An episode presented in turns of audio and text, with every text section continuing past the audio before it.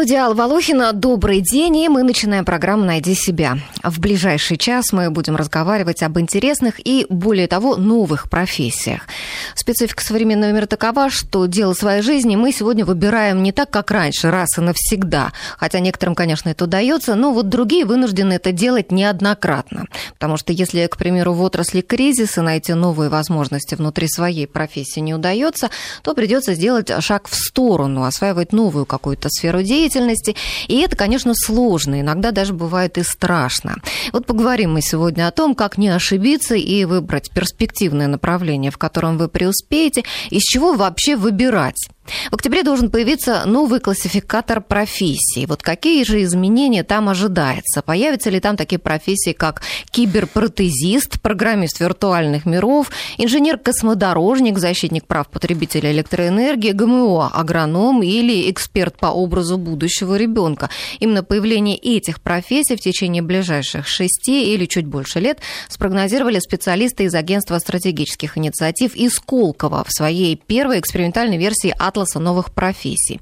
И у нас сегодня в студии в качестве гостя директор направления «Молодые профессионалы» агентства стратегических инициатив Дмитрий Песков, член авторского коллектива «Атласа новых профессий». Дмитрий, здравствуйте. Добрый день. Ну, вы, я так смотрю, вы и будни, и выходные дни посвящаете работе. Прошлое воскресенье вы были в Париже с нашей командой профессионалов, да, на конкурсе. Микрофончик себе подвиньте, чтобы вас хорошо слышали. Угу. А, вот. И в эти выходные вы у нас в студии студии мы тоже говорим о профессиях, только немного другого рода, о новых да, профессиях.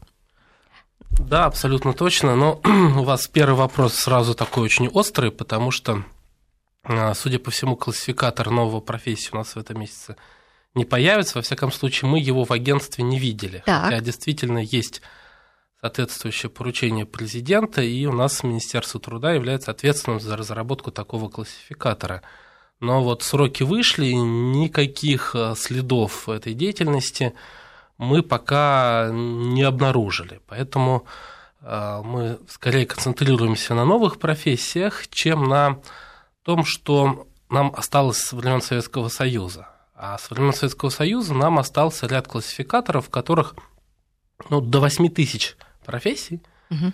90% из них либо не, уже не существует, либо являются, э, ну, так я бы сказал, крайне маргинальными, ну, какие-нибудь заточники, обточники металлических листов, там чего-то такое. Ну, короче, а профессии, которые были характерны для индустриального комплекса Советского Союза, угу. на которые точно не надо учить сегодня.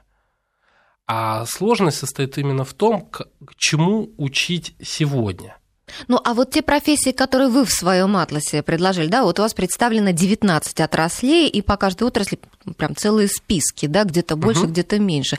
Вот эти какие-то профессии, они уже должны были войти в этот новый классификатор или еще нет? Ну, нет, конечно, нет, нет в этом необходимости, а скорее классификатор должен быть, ну, примерно как, например, в Германии. Там около 500 профессий, которые фактически являются такими группами профессий. Да? Нет, нет необходимости дотошно описывать каждую профессию, там делать Мотальщица, 5 тысяч да, да, профессиональных стандартов. В этом нет необходимости, никто в мире этого не делает.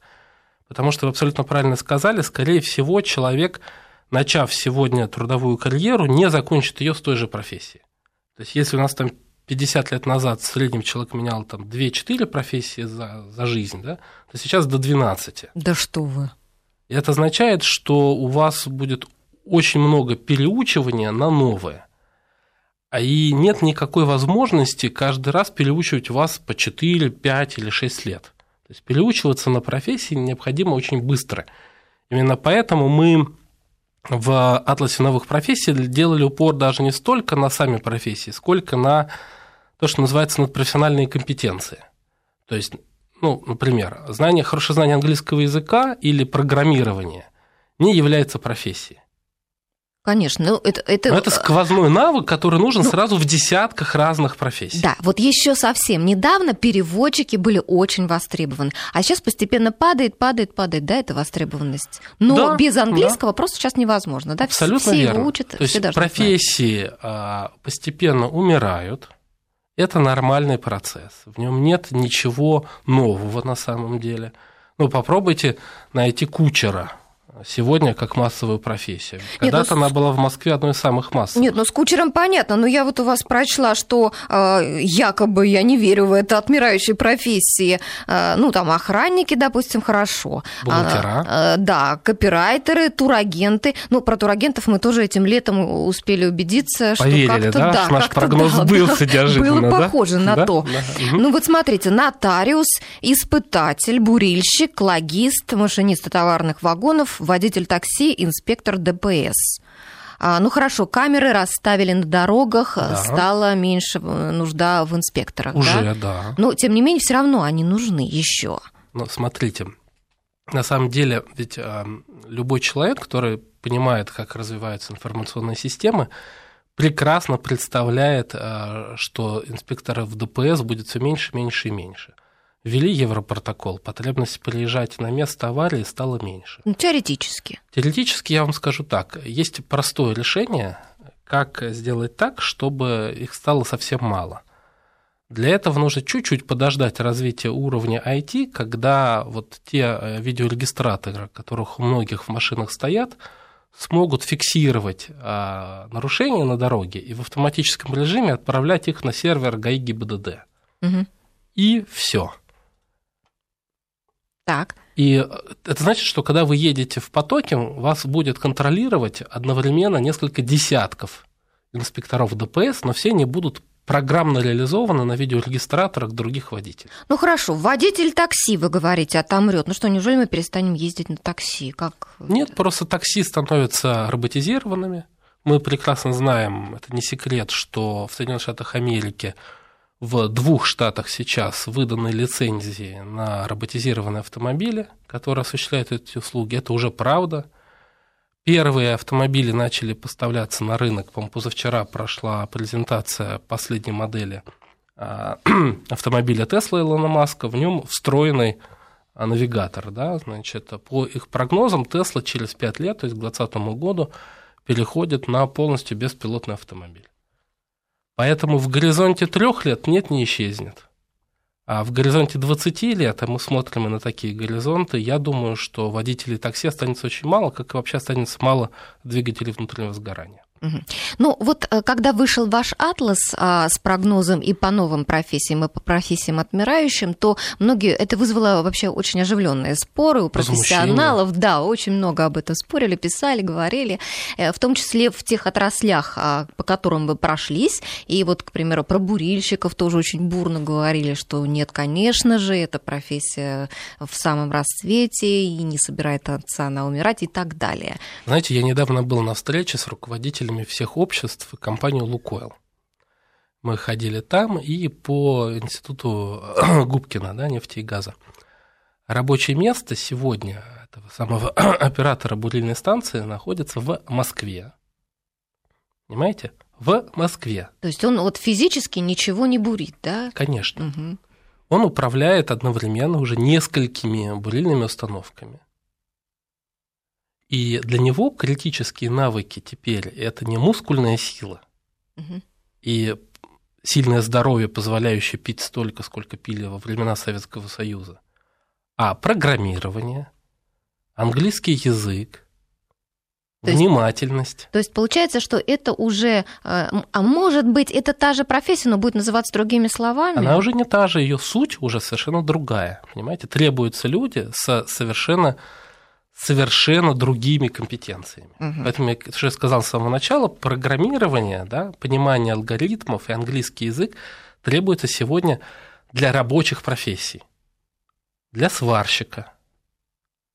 Потому что обучение сварщиков сегодня передовое, которое мы организовываем вместе с крупнейшей в стране там, национальным агентством по контролю сварки. Вы посмотрите, на чем они сейчас новое поколение учат. Неужели прямо им нужен английский и Они программирование? учат на а, машинах с дополненной реальностью. В, на чемпионате WorldSkills, где мы были, рабочих профессий, к сварщикам добавились лакокрасочники. То есть те, которые красят автомобили, они тоже делают это в шлемах с дополненной реальностью. Это не фантастика, это повседневная, обычная реальность 20-летнего европейского, бразильского или южнокорейского ПТУшника. А, подождите, то есть это у них все сейчас существует? Оно да? возникло буквально на наших глазах. Некоторые вещи возникли год назад, то есть уже после нашего атласа. Угу. Но вот э, темпы, которыми сейчас меняются профессии, они настолько невероятные, это меняется настолько быстро, что даже мы со своим прогнозом оказались излишне консервативны. То есть вы уже устарели, то есть только да, вышли, уже да, устарели. ну вот посмотрите на кризис по турагентам. Да, мы говорили, ну, наверное, там 17-18 год. Количество турагентов сейчас резко упало. То же самое нас ждет абсолютно с бухгалтерами. У нас по разным оценкам до 5 миллионов бухгалтеров в стране. Это а, автоматизированная профессия, которая 80% этой профессии автоматизируется. Единственное, что очень важно, вот нас критиковали, вот такая профессия умрет. На самом деле мы никогда не говорили, что профессия целиком умирает. Мы говорим, что профессия становится пенсионером, выходит на пенсию. Это означает, что она как бы размывается, и через роботы, э, через роботов, через программы размывается середина этой профессии. Остаются кто? Первый – топ, высококлассные бухгалтера, которые понимают финансовые проводки, всегда будут нужны. Угу. Низкокачественные совсем те бухгалтера, которые, может быть, дешевле, чем программу купить, тоже будут нужны. Но их будет совокупно на 80% меньше, чем было раньше – то есть... То есть вы кучера же можете найти сегодня в Москве. Ну, есть это будет кучеры. какая-нибудь эксклюзивная карета Абсолютно верно. И каретники, и каретников, они ведь есть, они их делают, но это искусство. И пять штук по Москве. Да, Абсолютно точно. Вот так же через некоторое время будет э, со многими профессиями. То есть что получается, что вот, допустим, мы можем сейчас сказать вот тем бухгалтерам, которые нас слушают, будьте внимательны, да, Ищите осматривайтесь вокруг ищите себе вторую профессию. Вот для кого-то, наверное, это звучит просто страшно. А, я думаю, что у наших слушателей у многих возникнут вопросы, поэтому вы можете звонить нам по телефону 232-1559, код Москвы 495. Также можете задавать свои вопросы, присылая их на наш смс-портал 5533. А, наш номер. Обязательно в начале сообщения пишите слово «Вести», чтобы мы его получили. И также можете в Твиттере тоже писать свои вопросы. Я здесь одним глазом подсматриваю в него. А, буду пытаться успеть везде ваши вопросы вопросы увидеть и э, по мере возможности на них ответить. Ну хорошо, э, Дмитрий, это вот э, мы поговорили о профессиях, которые вот отмирают так немножко коротко, да, потому что подробно мы не успеем за этот час их охватить. Но меня вот, знаете, удивило, я посмотрела, мне показалось, что некоторые профессии, которые у вас указаны в атласе как новые, что они уже вообще-то есть. Вот я сейчас их перечислю, а вы мне поправьте. Смотрите, вот проектировщик индивидуальной финансовой траектории траектории и разработчик персональных пенсионных планов. Но сейчас ведь есть э, личный финансовый советник, который этим занимается. И вот как раз в своей рубрике о новых, о, об интересных профессиях я как раз вот буквально на следующей неделе буду о э, личном финансовом советнике рассказывать. Потом дальше идем. Э, специалист по детской психологической безопасности. Это не психолог, вот ли. Потом консультант по здоровой старости. Ну, есть врач-геронтолог. Или вот еще а, медиатор социальных конфликтов. А, тут расшифровывается как специалист, помогающий решать ненасильственным путем конфликты, возникающие между социальными группами на имущественной, культурной и так далее разных почвах. А, сейчас есть конфликтология. Угу. Вот мне кажется, это то же самое другими словами названо. Или Смотрите, у них какие-то новые функции? у нас меняется само общество, в котором мы живем. Вот скажите мне, кто из а, нынешних действующих психологов и специалистов по психологической безопасности ребенка точно знает и готов взять на себя ответственность за определение норм взаимодействия ребенка и айпада. О, про айпад это да. Вот кто? Нет ни исследований, ни подготовки, никакой. Вы посмотрите, насколько мы как общество опаздываем, насколько мы проигрываем в этой технологической гонке. У нас сегодня а, чуть ли не в половине семей, а у среднего класса практически у всех вырастает, мы это называем, поколение, первое поколение детей, выращенных айпадами. А мы проигрываем кому? Вот э, развитию техники? Роботам. Угу. Но э, у нас э, огромная психологическая зависимость у взрослого населения. Интернет-аддикшн, да, то, что называется. Вот висение в социальных сетях, в фейсбуках и во всем остальном. Вы много знаете специалистов по психологической безопасности детей и взрослых? То есть, такого рода. Э, э, то есть... Вообще э, не знаете? Да, то есть э, будут специальные специалисты, которые... Э, специальные специалисты, хорошо сказала э, тавтология, э, которые будут нас как-то оберегать от интернет-зависимости. Не оберегать, да? определять, от определять норму, определять гармонию и выстраивать персональный план для вас и для вашего ребенка по взаимодействию, как сделать так, чтобы это не было болезненно для вас – чтобы это не было болезненно для вашего ребенка. То есть э, огромная отрасль в психологии сегодня в принципе отсутствует. Ее нет. То есть никто не знает, никакой родитель не может получить готовый ответ. Ну это что, будет просто говорить там 15 минут, вот ребенок ваш может там играть в день? Там, не просто так, нет. Видите, совершенно другие навыки. Он должен знать, какие игры он может играть. Какие из этих игр э, для него являются наиболее полезными в возрасте с 2,5 до 4,5 лет? А какие будут лучше всего развивать его навыки социализации? Так тоже бывает. Ну, сейчас примерно родители, каждый во что гораздо, да, да пытается да. разобраться. И это значит, что в этом смысле детская психология оказалась банкротом. Угу. Ну, вообще, э, я думаю вот о чем. Смотрите, вы прогнозируете появление этих профессий, но ведь никто же не кинулся прямо сейчас готовить учебные программы. А, Почему? Или, или уже Нет, что-то как раз приличные компании. Очень важно, знаете, вот а, вспоминая WorldSkills и чемпионат рабочих профессий, единственная профессия, по которой русские ребята взяли единственную медаль, да, и выполнили квалификационную норму мирового уровня, это профессия мехатроник. Это вот сейчас в Париже? Сейчас в Лиле, да, во Франции, да. А что это, это такое за мехатроник? Вот. Это профессия, которая раньше не особенно существовала, но сегодня это главная рабочая профессия для целого класса промышленных производств. То есть это человек, который механические детали умеет соединять с электрическим, если так очень просто говорить, который одновременно владеет навыками программирования и одновременно владеет навыками работы с железкой. И сегодня, например, невозможен а, сборка автомобиля, потому что автомобиль – это сложная электронная система, без мехатроников. Так вот, в России оказалось, что нет ни одной программы подготовки мехатроников на уровне колледжей. Вообще ни одной. Угу. Ноль. Но а, как же так, а как же мы выиграли тогда? Потому что пришла компания, которая сказала, мы понимаем, что эта профессия будет нужна, и мы берем на себя эту подготовку. И подготовили человек пять. Они подготовили больше. Естественно, был проведен сначала в, а, а, на Урале а, общероссийский чемпионат мехатроников, которых так понадергали был разработан стандарт их подготовки, и потом уже чемпионов отправили во Францию. Ребята из Челябинска угу. победили. И то же самое, пожалуйста, по биотеху, например. У нас а, а, вообще нет предпринимателей в области биотехнологий. Она нужно создавать как раз эту новую отрасль, она должна расти.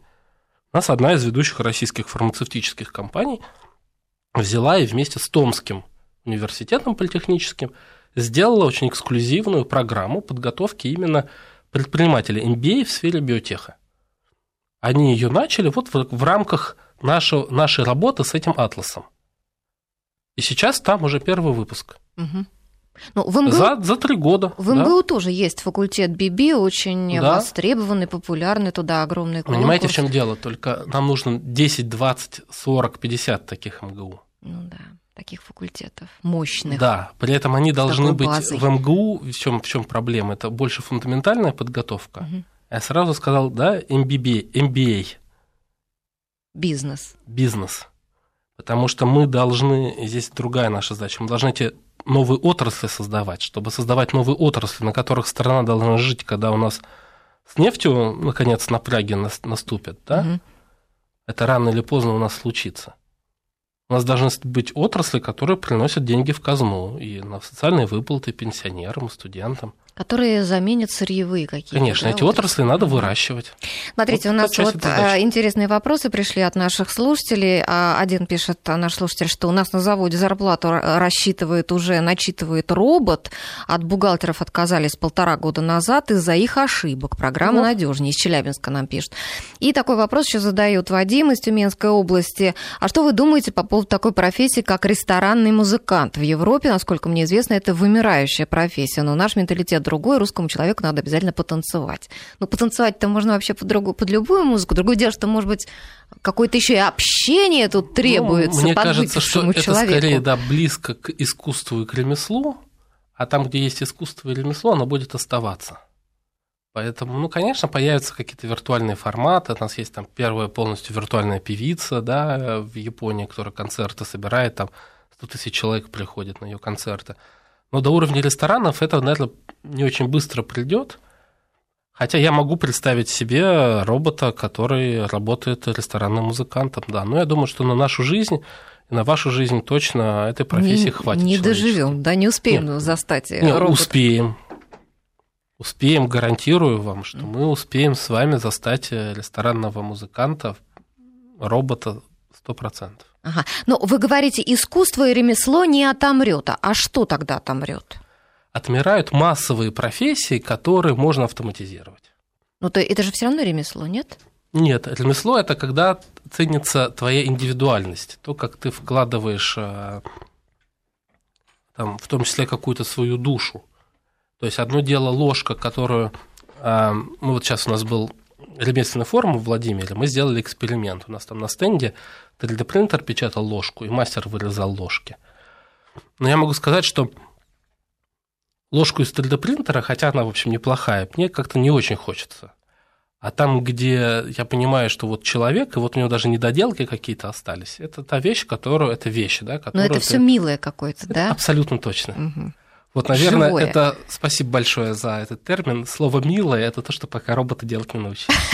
Хорошо. Сейчас мы прервемся на новости, вернемся обратно в студию, э, продолжим обсуждение. Я напоминаю, телефон наш, мы э, принимаем ваши звонки. Звоните, пожалуйста, мы ответим вам. 232-1559, код Москвы 495 и номер нашего смс-портала 5533. Первым словом пишите «Вести». Также в Твиттере я тоже смотрю, э, наблюдаю и караулю ваши вопросы и какие-то комментарии комментарии.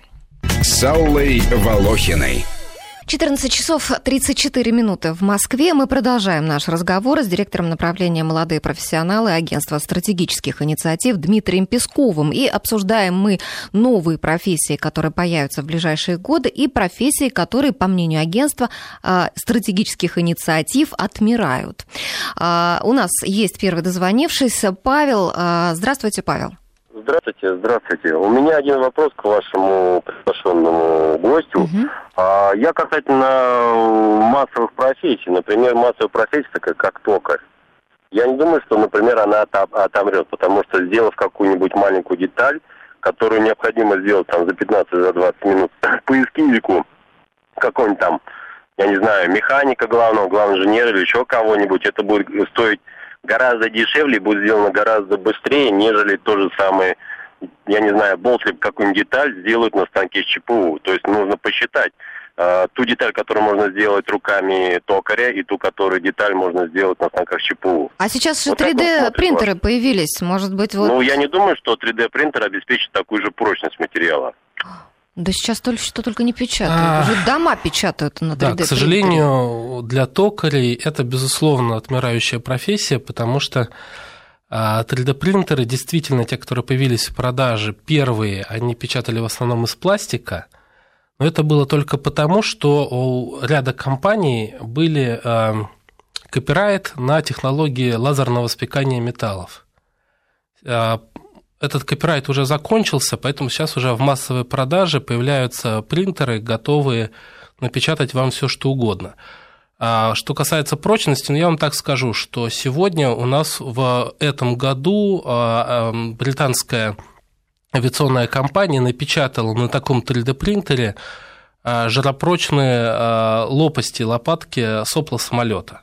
Я думаю, что после этого вопросы к прочности продукции, которая может быть напечатано на 3D принтере, исчезают.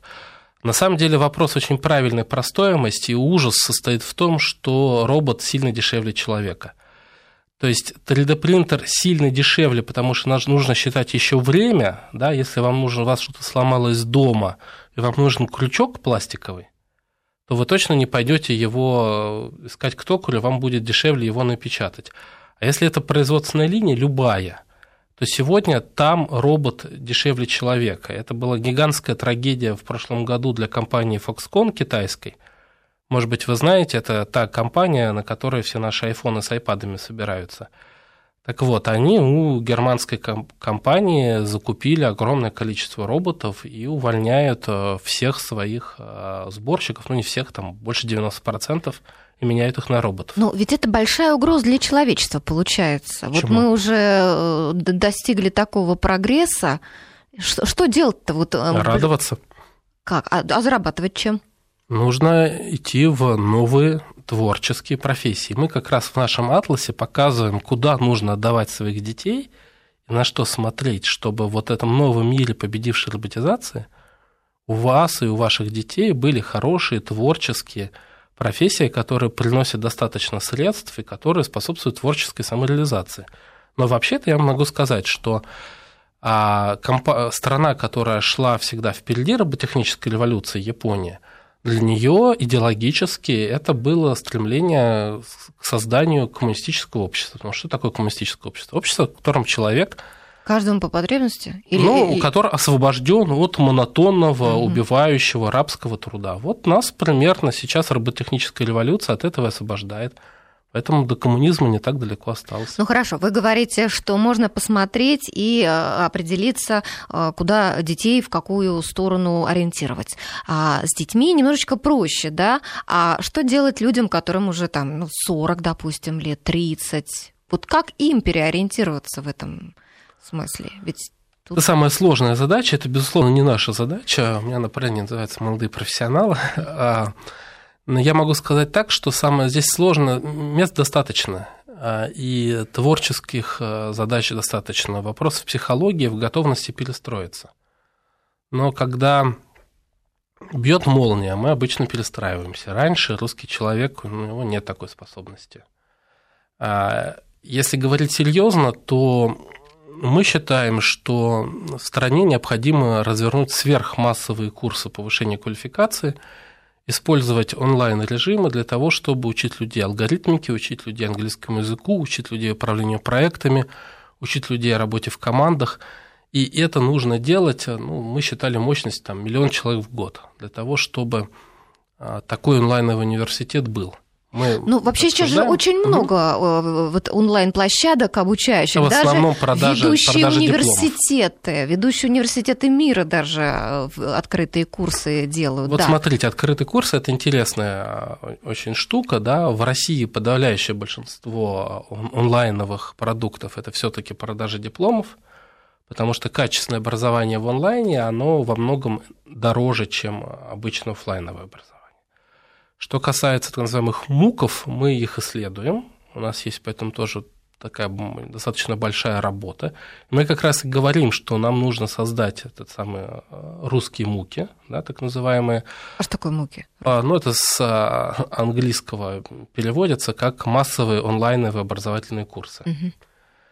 И мы смотрим сейчас за двумя стартапами, мы как агентство им помогаем, которые в России пытаются такие русские курсеры – да, да, да, да. сделать.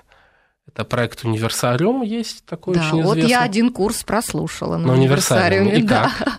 Ну, очень интересно. Два молодых, очень зажигательных преподавателя МГУ, сами бизнесмены. Я прослушала курс, что-то такое, там, придумайте новую идею для бизнеса и угу. так далее. Правда, честно скажу, я не весь, не до конца прослушала, потому что было много работы, угу. и, я все у меня накапливалось, накапливалось, и я уже у вас не нет достаточной мотивации, правильно? Да, да, да. Я чисто из любопытства это делала. Ну вот э, проект «Универсалиум» – это один из двух таких проектов, которые мы поддерживаем. Даже не двух, сейчас уже четыре их, мы надеемся, что их будет становиться больше, больше, больше и больше.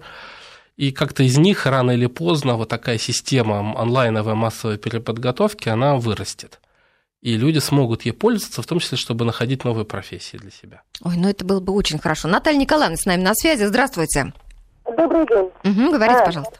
Угу. Моя дочка училась 9 лет в музыкальной школе, 4 года в музыкальном училище и сейчас на четвертом курсе консерватории. А, вот уже менять эту профессию вряд ли будет возможно. Скажите, пожалуйста, какие перспективы у музыканта на будущее?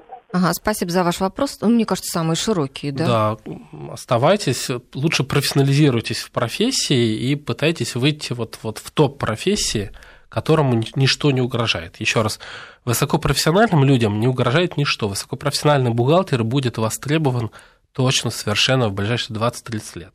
Нет, ну вот с музыкантами здесь все-таки ты ограничен вот мерой своей одаренности, да? Ну, наверное, можно ведь пойти и в педагоги, правильно? Абсолютно верно. Если есть вот педагогический дар, то хорошие педагоги, ведь они же тоже очень востребованы. Да, есть такие, есть да. такие вот, ну, совсем средненькие педагоги, да, там где-то в музыкальных школах в некоторых, которые, которым не особенно интересна их профессия, да, а есть такие, которые вот зажгут звезды. Ну, вообще, в целом, работа с детьми, она требует огромного количества сейчас э, людей, которые э, адекватны современности, которые понимают то, как эта вот современность вокруг разворачивается, в каком-то смысле могут заменить наших бабушек, да, а, и это хорошая траектория для развития. Я бы на, на месте слушательницы смотрел в эту сторону, согласен с вашей рекомендацией. В сторону педагогики? Педагогики. Педагогика, а. работа с детьми, да. Угу. А вот у нас вопрос от слушателей из Казани. Можно ли заменить судей? Конечно. А, не всех, не всегда – и сначала необходимо поработать над законами. Но вообще, вашего теоретически, смотрите, ведь э, что такое кодекс законов? Он э, легко алгоритмизируется, да, то есть это набор операций из серии «если то». То есть если ты украл, значит, э, чего-нибудь мелкое, да, то тебе там светит там два года условно. Но есть смягчающие причины. Но есть, это же все можно описать. Ввести в компьютер, да? Конечно, да. Поэтому как часть а, так, такого рода а, как, как направление развития, безусловно, да. Но для этого, чтобы алгоритмизировать кодекс, это ну, гигантская, гигантская работа, я боюсь, на десятилетия. Ага, то есть в ближайшее будущее судьи, они останутся. останутся в том виде, в каком мы их видим. Хорошо, а как же кинологи, спрашивают наши слушатели, кто будет дрессировать собак для выявления терминаторов во время восстания машин? Я думаю, что у кинологов все будет хорошо. Это профессии, вообще отношения с животным миром, они скорее их ценность век роботов повышается, а не уменьшается. То есть... Потому э, что хочется подлинного. Ага, то есть вот если э, какая-то профессия связана с общением с живым чем-то, то она и более живуча. Да, вот, она более дефицитна, говоря. понимаете, она более дефицитна. Вот в этом, в этом страшном мире э, робототехники, одновременно страшном, одновременно прекрасном, да, в этих наших мегаполисах, везде, где есть кусочек живого, милого, настоящего, это, конечно, будет востребовано. Ну, вот, наверное, мы даже этим, э, то, что вы сейчас сказали, Дмитрий, мы, наверное, дали ответ нашей слушательнице из Владивостока, потому что она пишет, ваш собеседник точно хочет, чтобы мы воспитывали и сами становились суперрациональными роботами. А что делать с эмоциями, с желанием быть не похожими на всех? Или отдадим это решение роботам и специалистам, которые укажут, как нам быть? Я думаю, что мы ответили наоборот. Нам нужно оставаться эмоциональными, непредсказуемыми, радостными. Угу. Ну, сейчас снова прервемся на новости и вернемся. С Аллой Волохиной.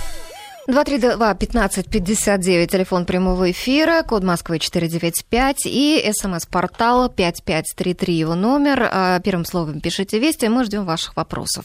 Лидия Ивановна дозвонилась до нас. Здравствуйте. Добрый день. У меня такой вопрос к эксперту, но он несколько коснулся уже этого, этой темы, что якобы в авиационной промышленности применяются вот эти принтеры 3D. Ну, я не знаю, я правильно поняла или нет, но у меня вопрос такой, что действительно большие перспективы применения вот этих роботов, ну, в авиационной, прежде всего, промышленности, ну, и в космической в том числе. Ну, и в машиностроении, или, наверное, это из тоже. области, ну, машиностроение это второй вопрос. Я uh говорю о тех отраслях, которые непосредственно связаны с жизнью человека. Вот, ну, например, автомобильное тоже. А, авиатранспорт, и все-таки это на, это на земле, я говорю о небесах. Значит, э, это действительно большие перспективы применения вот этих э, принтеров 3D.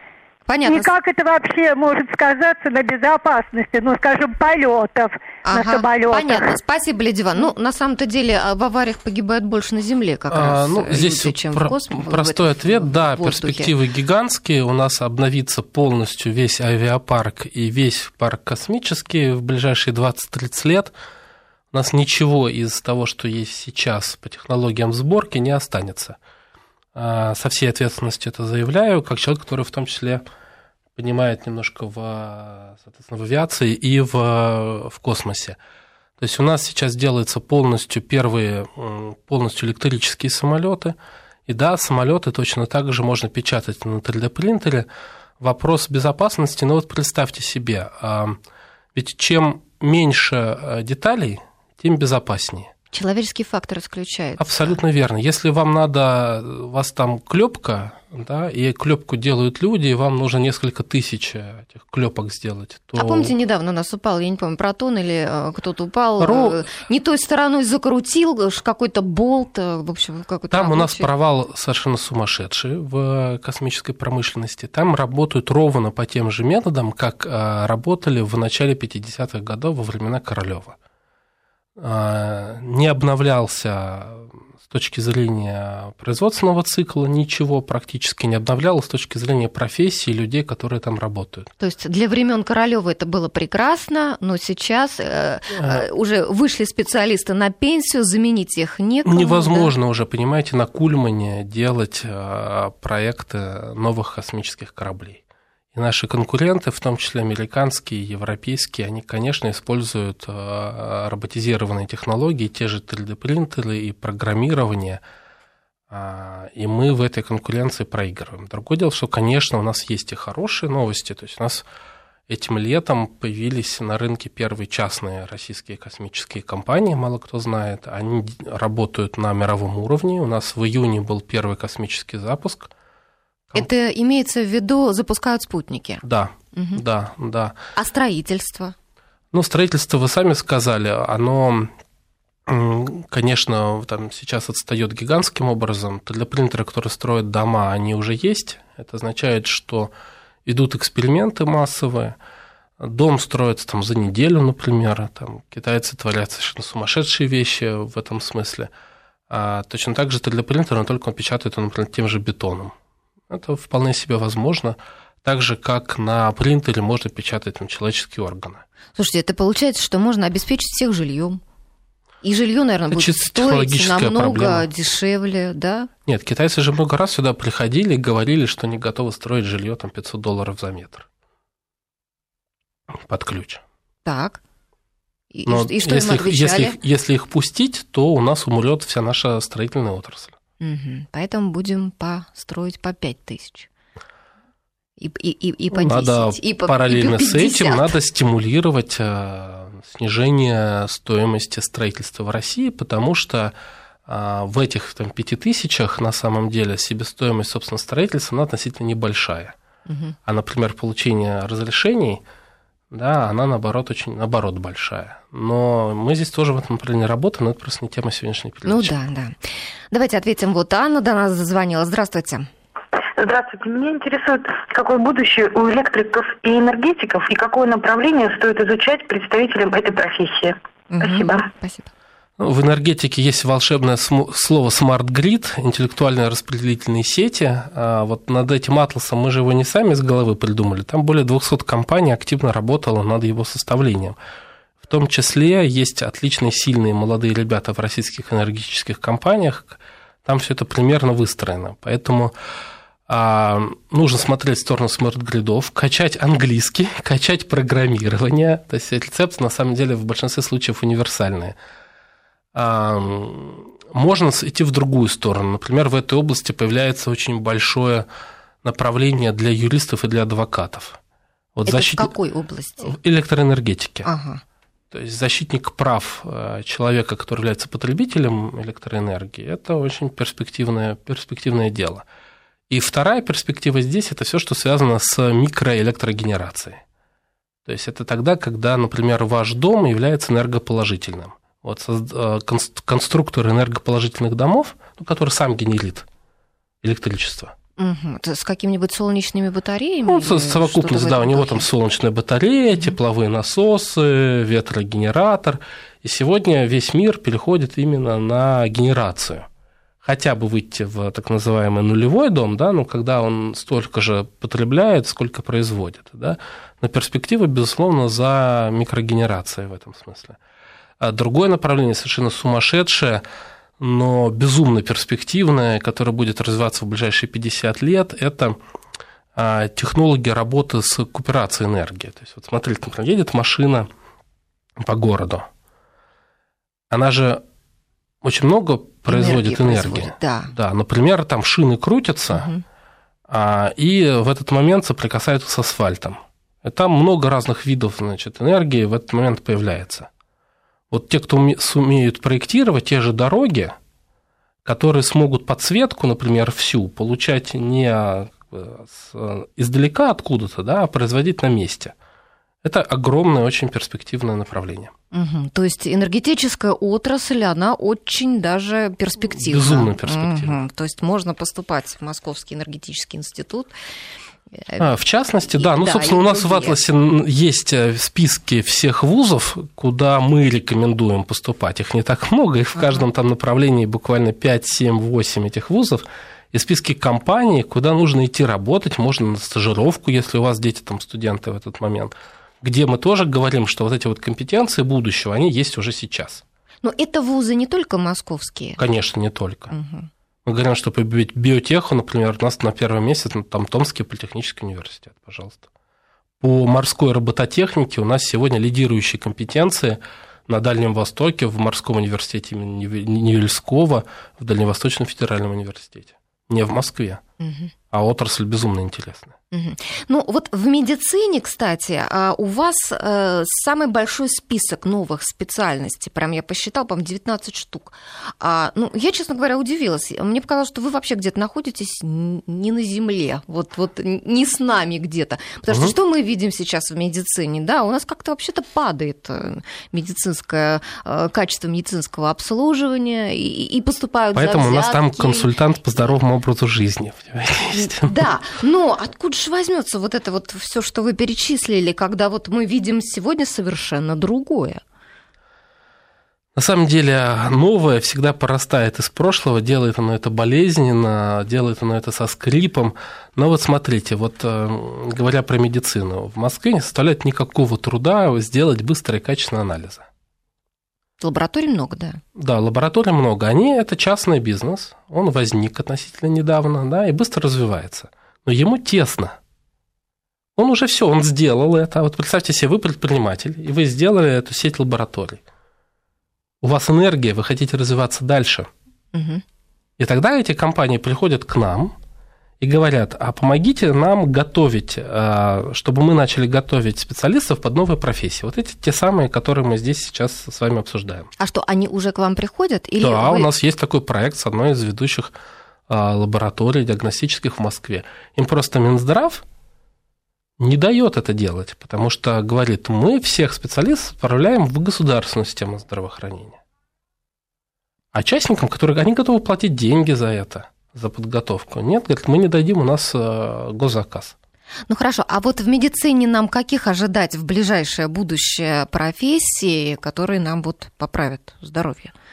Знаете, здесь надо две вещи да, различать. А первое – непосредственно инфраструктуру, и это в первую очередь вещи, связанные с IT, да, персональная карта, обслуживание и все остальное. И второе – это все, что связано с генетикой и с персонализацией, когда э, лекарства могут подбираться специально под вас. Вот здесь, наверное, самое перспективное направление для медиков. Угу. Сроки какие-нибудь нам назовете? Когда под нас начнут лекарства подбирать? Я думаю, что мы в, до конца этого десятилетия первые такие программы в медицине увидим. Хорошо. Ну и вот последнее, наверное, а, замечание от нашего слушателя. А, позвольте выразить уверенность, что такая профессия, как водитель трамвая, не исчезнет никогда, особенно у нас с нашим менталитетом и дисциплиной. Она исчезнет вместе с трамваем. А трамвай когда исчезнет? Наоборот, ведь экологический вид транспорта, хорошо бы, чтобы он, наоборот, заменил автобусы. А, он трамвай, так как вот эти новые трамваи, они, безусловно, роботизируются, и сегодня, если вы сядете в трамвай, который идет, например, в аэропорту, то, извините, там водителя уже нет. Уже сейчас вы садитесь во многих международных аэропортах в трамвай, а, опс, водителя-то уже и нет. Ага, то есть трамвай-то останется, а водителя Ну, это будет нечто другое. Не будет, да. Так что водителям трамвая тоже нужно уже а, переориентироваться. А, а, общество, а, куда общество денет кучу тех, кто не способен ничему научиться? Еще один вопрос, прям буквально у нас 40 секунд. Это гигантская социальная проблема, и нам кажется, что мы обязаны всем, всем обществом думать над именно этой проблемой лишних людей. Да, и, может быть, мы еще когда-нибудь посвятим программу этой теме. Спасибо большое. Дмитрий сегодня у нас в гостях был руководитель направления «Молодые профессионалы» Агентства стратегических инициатив Дмитрий Песков. Мы обсуждали профессии, которые появятся в ближайшие буквально там 6-10 лет, и профессии, которые сейчас уже отмирают. Программу вела Алла Волохина. Спасибо всем, кто звонил, писал и слушал нас. Слушайте теперь нас в следующее воскресенье в 2 часа.